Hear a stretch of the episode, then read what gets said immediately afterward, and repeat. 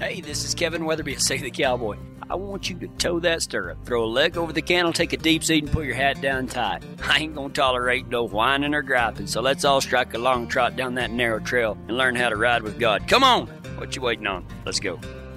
You can't start the pedigree, the lineage, the ancestry of Jesus, the King of Kings, the King of the Jews. You can't start this without going back to the very beginning. And that was the very beginning of the Hebrew people, of God's chosen people, was a man named Abram.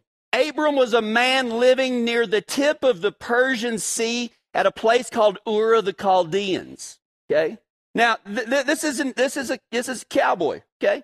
Abram, a- Abram's a cowboy. And, and the reason I say that is, is because he is a livestock owner. Cattle, camels, sheep, goats. This guy's a rancher. And at the very tender age of 75 years old, God comes to this man named Abram living at the top tip of the Persian Gulf at a place called Ur of the Chaldeans. He says, Pick up everything you have, leave everything you know, and go to the place that I have for you, for I will make you a father of everything. I will make you the father of my chosen people. What can we learn from the life of Abram? Why do I keep saying Abram? Because Abram is married to a lady named Sarai. And later on, their names will be changed, and we'll get to that. But as we look at the life of Abraham and we look at the pedigree of a king, there are things that each one of these that we will go through the next 10 weeks is something that we can learn about the love of God, about the nature of God, about what he wants from us. And that these things that we talk about is ultimately fulfilled in the person of God's one and only begotten Son, Jesus Christ. We cannot look at the life of a man named Abraham without immediately coming in uh, into the presence of one of the mightiest faiths ever seen. One of the mightiest faiths ever seen. And in my my in, in preparation for this, I, I read this about Abraham and I absolutely loved it. I loved it so much you're going to hear this several times. And the reason I want you to hear it several times is I think it will take several times before we really start to grasp just how significant this is. Listen to this God desires our faith, trust, and dependence, not faith in our ability to please God. Okay? Now, let me put that in simplified cowboy version for you, okay? Here it is. God wants us to have faith in him, not us. Okay? With that with that understanding, God wants us to have faith in him, not us. So let me read it again. God desires our faith, trust, and dependence, not faith in our ability to please him. That is good news. Today we're going to talk about Abraham and six or seven different things that, that he was faithful in and the results of that faith. The very first thing is we've already mentioned, he leaves the, his homeland. He picks up everything he has and he takes off on this big long journey from the Persian Gulf basically to the Mediterranean Sea. Why is this important though? Because God is going to make a covenant with Abraham. God is going to make him the father of all of his people. But God says, in order to do that, you have to go from here to here. And he does the same thing with our lives. He says, listen, I will promise to give you eternal life. I will promise to take care of you, to guide you, to be with you, to, pr- I already said provide, protect you. I will do all of these things, but you have to come from here to here. We call that journey. Now, Abraham had a physical journey. But all of us, it was one of a spiritual journey as well. I don't think any of us can deny it. But we all have this journey to make from where we were, everything that we've known. What do we call that? We call that our sissy pen, right? where we're comfortable. And God asks us to leave that behind and travel over here so that we can claim the promises that He has made. God desires our faith, trust, and dependence, not faith and our ability to please Him. In other words, God wants us to have faith in Him, not us. Faith to leave his homeland at 75 years old. But it didn't stop there. He also had faith to let God, uh, well, maybe not let God, to trust God with decisions. Okay? Now, that, uh, that seems pretty self explanatory, right? I mean, if you're going to be following God, you need to trust Him with your decisions. But get this traveling with Abraham was a large contingent of people, servants and stuff like that, right? He also had his nephew, and his nephew's name was Lot. Okay? His nephew's name was Lot. So they get all the way to Canaan. Now, maybe some of you have heard that name, but the land of Israel as we know it today, Israel, before it was Israel, it was known as the promised land. And before it was known as the promised land with Moses, it was known as Canaan in Abraham's day. But there in Canaan, uh, Abraham has his nephew with him named Lot. Now, God is blessing because Abraham went from Ur to Canaan, and God said, I will bless you for doing this. I'm going to make you the father of my people. The father of my people is going to have faith, and we're going to do all this stuff. And both of them get rich. They have so much livestock, Abram does and Lot does, that their cowboys start squabbling over grazing rights. So, uh, you know, people squabbling over grass goes back, you know, 2,000 years, right? Or way longer than that, 3,000 years. But Abram's cowboys and Lot's cowboys start bickering. So, what happens? Abram goes to Lot and he says, Lot, listen, we don't need this to come between our families. We've come so far. We've grown so much. We have kids, or y'all have kids, and blah, blah, blah. And we have servants and everything like that. Let us not be divided. So here's the deal, Lot. Here's the deal. I'm going to let you pick wherever you want to go. We have all of this land that God has promised us. You can have this half, or you can have this half. Now, Gary, Ty, you know, Heidi, and a few others that have been to Israel with us, there's two things in Israel. There's a narrow strip of the most fertile, beautiful countryside you've ever seen. It's about 60 yards wide. right? I mean, it's it's like it's tiny, right? But but I mean, like any, it's it's the most fertile. It's the promised land. The rest of it is a rock. It's just a, it's a cement. It looks like this right here with animal tracks, you know, dug into it from all the time looking for a scrap of grass, right? So Abram says, Lot, you choose wherever you want to go. Where would you like to go? you know, Lot's like this trick question. Because, you know, where's he going to choose? He's going to choose the best grazing, right? And of course, that's exactly what he does. And, and Abram, like, look, man, do you want to go to this side where all the green grass is? That's good.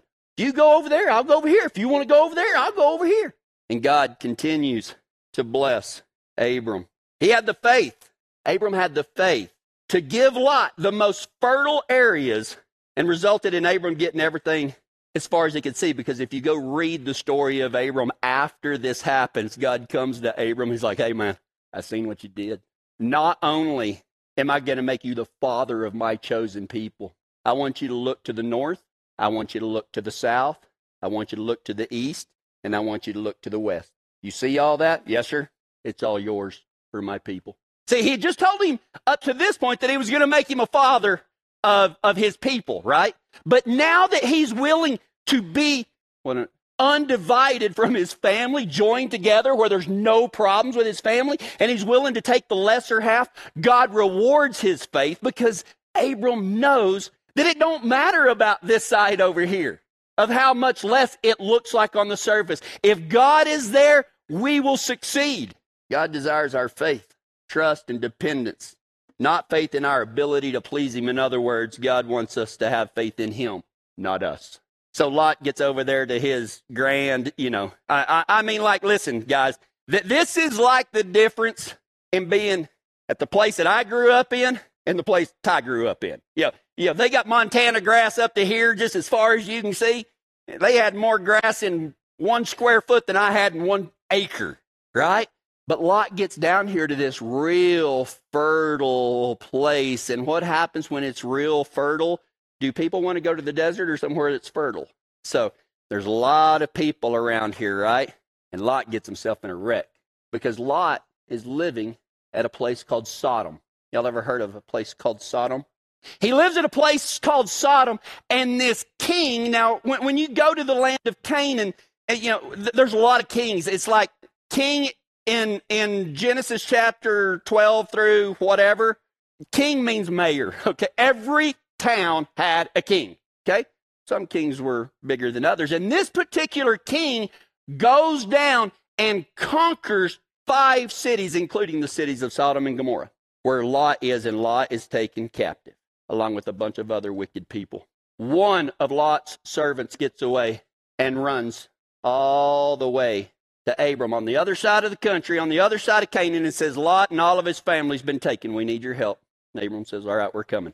So Abram, together with 318 men, I love it when God is specific in his word. 318 men, they go to rescue Lot from this king that had just conquered five cities. They catch up to him at a place called Dan. We've been there. It, it's it, it's amazing. You can stand up there and you can see into Lebanon, and they still had some of the high places that you know they've been torn down, but you can see where they were. That talks about in the Bible that you know all of that was torn down. Last time we went, we couldn't even go over there, but the first time we went, it was really crazy because we're driving around a corner, and the tour guide says, "Hey, y'all pay attention." Like, what's up? He said, Y'all see that sign, that triangle sign on the fence over there? So, yeah. He goes, Don't walk over there and read it. And we said, Why? He said, Because that means there's a landmine there. So, the second time we went to Israel, we wasn't able to go over there because of some conflict, and Syria's real close and stuff like that. But faith, uh, Abram steps out in faith and he goes to rescue his nephew Lot and wins. And they have all of this spoils, and, and Abram's on his way home. Abram's on his way home and he stops at a place called Salem. Does that ring a bell? Well, there's a Salem, Massachusetts. There's a Salem witch trials. But what happens if you put, I believe, the Hebrew word for hill before Salem? The, the word is Jeru, Jerusalem, Jerusalem. This is the king of a place called Salem. And here is Abraham who has been communing and communicating with the living God, and he God has told Abram to go from Ur to to Canaan, and then they're getting big, and I mean they're wealthy ranchers, right? And there was some problems with his nephew, so they split the prom or it's not the promised land yet, but they split Canaan up, and Lot took the good stuff and went and got himself in trouble. So now they're back at Salem, everything seems to be good, and Abram runs into the king of Salem, and his name is Melchizedek a very, very mysterious person in the Bible that is listed here in whatever Genesis we're in right now. It's somewhere between, I think it's around 14 or 15. I didn't write it down. But even in the New Testament, they talk about Melchizedek, right? But the thing about this meeting is that Abraham, or Abram, still at this point, recognizes that Melchizedek is a priest of the Most High God. And Abram does two amazingly faithful things because that is what characterizes Abram's life, is faith. The first thing Abram does is he takes 10% of everything from the army because, you know, if you win, to the winner go to the spoils, right? He takes everything that was owed him by spoils of war and he gives Melchizedek 10% of it. Basically, Abraham or Abram tithed. 10%. That's the first thing he did. He's like, you know what? I want to give back to God, right? So he does, right? You have to have faith in order to give something away that could benefit you. And it's crazy that the only things that benefit you, the only way to get is to give them away, right? I think that that's a neat little correlation there. But he does something else as well. Because he does give 10%.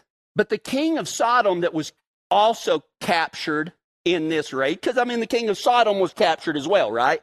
The king of Sodom says, Well, you can, you can have all of the stuff, you know, for rescuing us, you can have all of our spoils too.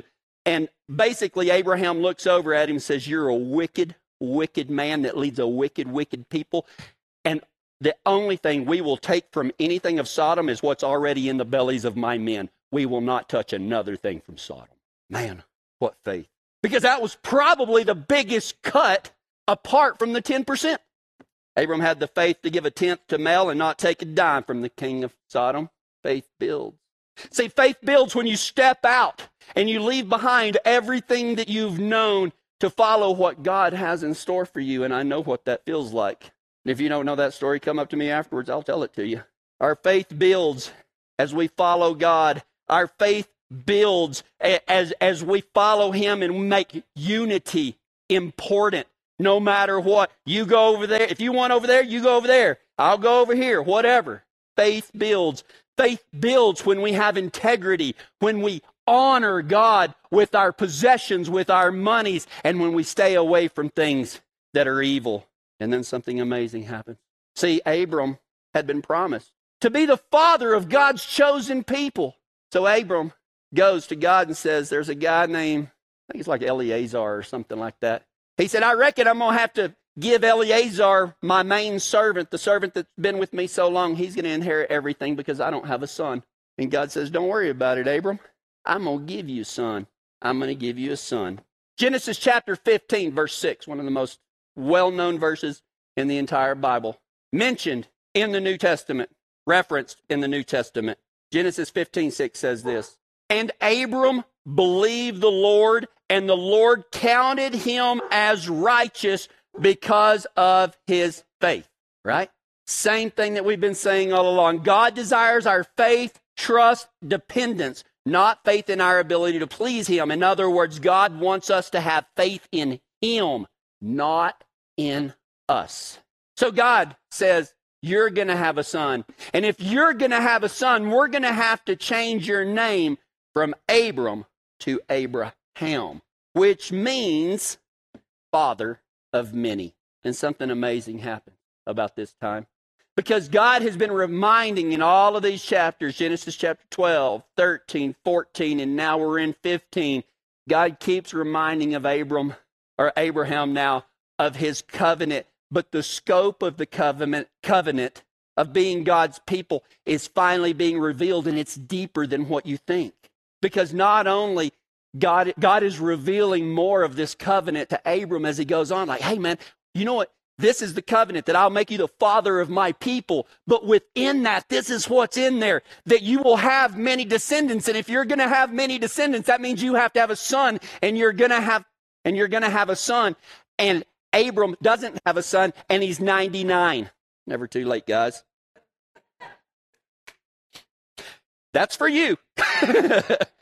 many descendants. But God also tells Abram, He's like, you know what? Not only many descendants, many nations are going to come from you. Many nations. And not just that, Abraham, this covenant is going to extend to your descendants. Everything that I have promised you, the blessings, everything are going to roll downhill for eternity. Many descendants, many nations. The covenant would keep going and God would give Abraham's descendants the land of Canaan. Faith builds. It builds whenever you leave everything behind and you go. It builds when you focus on unity. It builds when you have integrity. Faith builds. It starts to build when you believe. Faith builds. Abraham does have a son. Actually, he actually had two. One was part of the covenant and one was not because Sarah, his wife at the time, uh, took matters into her own hand and said, I'm the one standing in the way of you having kids, so you can have my daughter, uh, my servant Hagar, and you can have a son with her. And so he did, and his name was Ishmael. And it caused a lot of problems because they tried to circumvent the promise of God. Ishmael and Hagar are basically run out, and Ishmael also God keeps his promises. You know who Ishmael is the father of? Muslim. Okay? I mean, that he said, Your descendants, many nations will come. And that right there is part of the many nations that came from him. But the promised son is finally born when Abraham is 100 years old. Now, guys, I know that your entire life you've been wanting to make it to 100 with a newborn.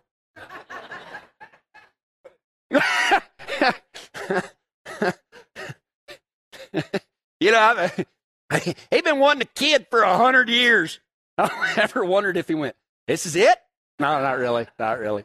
I waited a hundred years for this. but anyway, Isaac is born and grows up to be a strapping young man. And then one of the pivotal places in the entire Bible, the pivotal places of our entire faith happens. And you know what it is. God tells Abraham, Take Isaac, your only son, the son who you love, take him over there to that mountain and sacrifice him.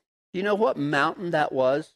Do you remember when I said that Abraham stopped by and saw the king of Salem? But I ask you, have you ever heard that name before? Because what happens if you put the Hebrew word for hill or mountain before it? You have, which is Jeru. So you have Jerusalem. Did you know that the Temple Mount, the Holy of Holies, which is not there anymore because the temple's been, I mean, I guess the area is still there. But did you know that the Holy of Holies was built over the spot where Abraham laid Isaac to kill him? Nice little trivia. God says, Take your son, your one and only son, who you love, and sacrifice him to me. So Abraham tells Sarah, Me and the boy are going to make a sacrifice, and we will be back. See what he said? And we will be back. And Abraham takes 12 I, don't really remember, but I mean, th- this kid knows what's happening. He knows what a sacrifice is. And he gets up there and they climb and they've got a donkey that has a bunch of wood because it's going to be a burnt offering. And he tells Isaac, he's like, Isaac, grab the wood. That's kind of cold, isn't it? I, I, mean, like, ah, this is hard, right? So Isaac gets the wood. He's traveling. he goes, Dad, what, what are we going to sacrifice? Right? And Abraham says, God will provide a sacrifice. Isaac. Abraham gets up to this rock on top of what is now known as Mount Zion, where the Holy of Holies rested in Jesus' day and one day will rest again, and puts a bunch of wood on a rock, and then ties his son's hands behind his back and lays his son on that rock, and lifts a knife to sacrifice his son, his one and only son, the son whom he loves. And at the very instant that that knife comes down, so that his son does not have to feel it whenever he burns. God stops his hand and says, Do not harm that child. And they look over, and there's a ram caught in the bush. And so Isaac gets up, and they offer that ram as a sacrifice. The ultimate act of faith, because see, faith builds. Faith builds when you go from where you started to where God wants you. Faith builds when you're unified. You don't let anything come between you and somebody else if you can have if you can do anything about it. Faith builds when you do the right thing and you defend others. Faith builds whenever you give to God and you know that, that you owe Him everything and all He asks for is 10. Faith builds when you refuse, no, even if it could benefit you, you refuse to have anything to do with evil. And faith, faith builds when you believe God, even when you're 99 years old and don't have a don't have a son with your wife. Faith builds whenever you go and you do what God says, even to the extent of sacrificing your own son. Now, why would a loving God ask a man to kill his own son? As a foreshadowing of what God would do, as a foreshadowing. Because, say, here's the deal. Some might say that God wouldn't ask us to do anything he isn't willing to do, right? Well, I say God's love is better seen and that God won't ask us to do what we can't do for ourselves. And what do I mean by that? God's not going to ask us to save ourselves because we can't. God's going to do it for us. Because remember, God wants to have us, God wants us to have faith in Him, not in us. God desires our faith, trust, and dependence, not faith in our ability to please Him. God wants us to have faith in Him, not us. But you know what? Which of those you think demonstrated the most faith? Could you take your one and only son, whom you love, and go and sacrifice him? Probably not. You want to know why? The greatest act of faith, in my opinion, that Abram, Abraham exhibited was when he left Ur, because faith builds. He didn't have the faith to do that to Isaac when he left. He didn't have the faith to believe God that at 99 years old he would have a son. He didn't have the faith at the time to, to beat a king that conquered five cities with only 318 cowboys. Doesn't surprise us, but you see the point.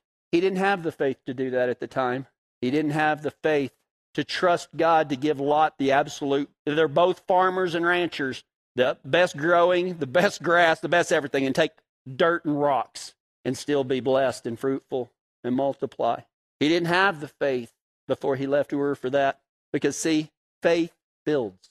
Faith builds. Without that little act of faith, none of the huge acts of faith would have ever happened. Never dismiss the, fall, the small acts of faith that God is asking you for right now. I don't know what it is, but I do know that God is asking every single one of you for a small act of faith, whatever that is. I implore you, that will be the greatest act of faith that you can have because you're going to need more faith down the road, and it starts today. God desires our faith, trust, and dependence, not our faith in our ability to please Him. God wants us to have faith in Him, not in us. And our faith, it unlocks blessings. But what if blessings don't come the way you think they do? And that's where we'll pick up next week.